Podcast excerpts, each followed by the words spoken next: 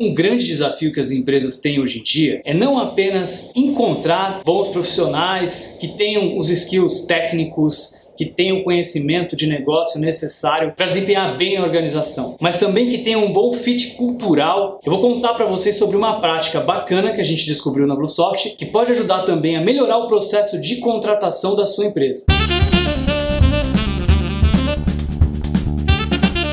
Muita gente me pergunta sobre como é o processo de contratação da Bluesoft, como que a gente trabalha. Eu vou contar um pouquinho para vocês nesse episódio como que a gente faz. Primeira grande lição realmente foi de trazer o time para participar do processo de seleção, participar da escolha dos melhores candidatos. Porque você já se sentiu trabalhando num, num time em que de repente o gerente chega com alguém novo e fala: "Bom, agora essa pessoa vai trabalhar com vocês". Mas o time não não compra a ideia. O time não compra a ideia de que aquela é a melhor pessoa para trabalhar com ele O time às vezes não gosta daquela pessoa, ou a pessoa não se adapta também ao time e acaba que a contratação não dá certo. Por mais que aquela pessoa tenha as habilidades requeridas para fazer um bom trabalho naquela equipe, naquele time. Mas também tem toda essa questão de fit cultural naquele time, naquela organização. Né? A sua empresa como um todo tem uma cultura, mas é natural que cada equipe tenha uma subcultura ali, que as pessoas que vão participar daquela equipe vão ou não se adaptar. Essa é uma das grandes razões pelas quais o processo todo vai ser mais eficiente se você permitir que a equipe participe do processo. Então na Bluesoft o que a gente faz é o seguinte, todo tipo de contratação tem alguma forma de desafio e depois tem uma curta palestra que o candidato tem que fazer para a equipe que ele vai trabalhar. Esse desafio, por exemplo, se for uma contratação de um desenvolvedor de software, vai ser desenvolver um software. Um software pequeno, que não vai dar tanto trabalho para ele assim. E a equipe vai avaliar aquele código do candidato. Vai conhecer um pouco de como aquele candidato trabalha na prática, como é o trabalho dele. Se é um trabalho bem feito, se tem qualidade, se é alguém que vai trabalhar com arte, por exemplo, com design, ele faz algum tipo de trabalho de design e manda também para a equipe dar uma olhada no trabalho dele.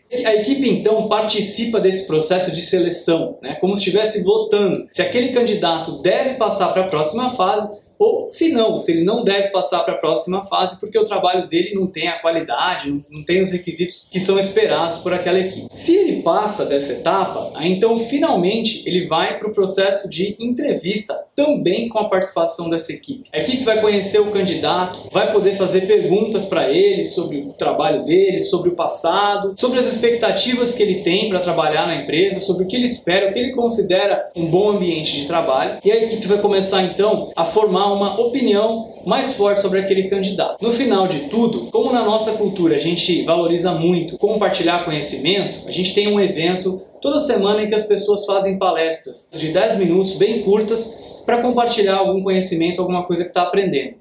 Então, logo na entrevista, a gente já põe esse desafio também. O candidato tem que dar uma palestra de 5 a 10 minutos, uma coisa rápida, sobre alguma coisa que ele aprendeu, sobre alguma tecnologia que ele gosta, sobre alguma coisa que ele acredita que vai agregar valor para as outras pessoas também. Isso tudo, o desafio, a entrevista, a equipe está participando de todo esse processo. Se no final esse candidato for contratado de fato pela empresa, a equipe toda que participou do processo, quando eu falo equipe toda, às vezes é uma equipe de quatro, de cinco pessoas, você ou então 30% da equipe está participando. Claro que você não precisa trazer todas as pessoas da sua empresa para participar de todas as entrevistas. Isso seria muito custoso e não faria tanto sentido. Mas pelo menos uma parte da equipe que aquela pessoa vai trabalhar é importante participar desse processo todo, porque eles vão se responsabilizar assim que o candidato comece, que aquele candidato seja de fato bem sucedido e que o processo dele de experiência também seja muito bom, para que de fato ele seja um bom colaborador. Então, é muito mais provável que ele vai ter um bom fit cultural naquele time e que a contratação vai funcionar bem. Se você quiser aprender uma outra prática bacana, eu vou deixar o link aqui para você de um episódio passado que a gente falou sobre como lidar com o feedback nesse período de experiência de três meses que a CLT oferece para as nossas empresas. Eu espero que você tenha gostado, que você repense um pouco o processo de contratação também na sua empresa, na sua organização e que de repente você procure fazer alguns experimentos para ver se isso pode ajudar também a melhorar o processo de contratação da sua empresa. Não esqueça de assinar o canal, não esqueça de deixar o seu like no vídeo, de deixar o seu comentário e até o próximo episódio.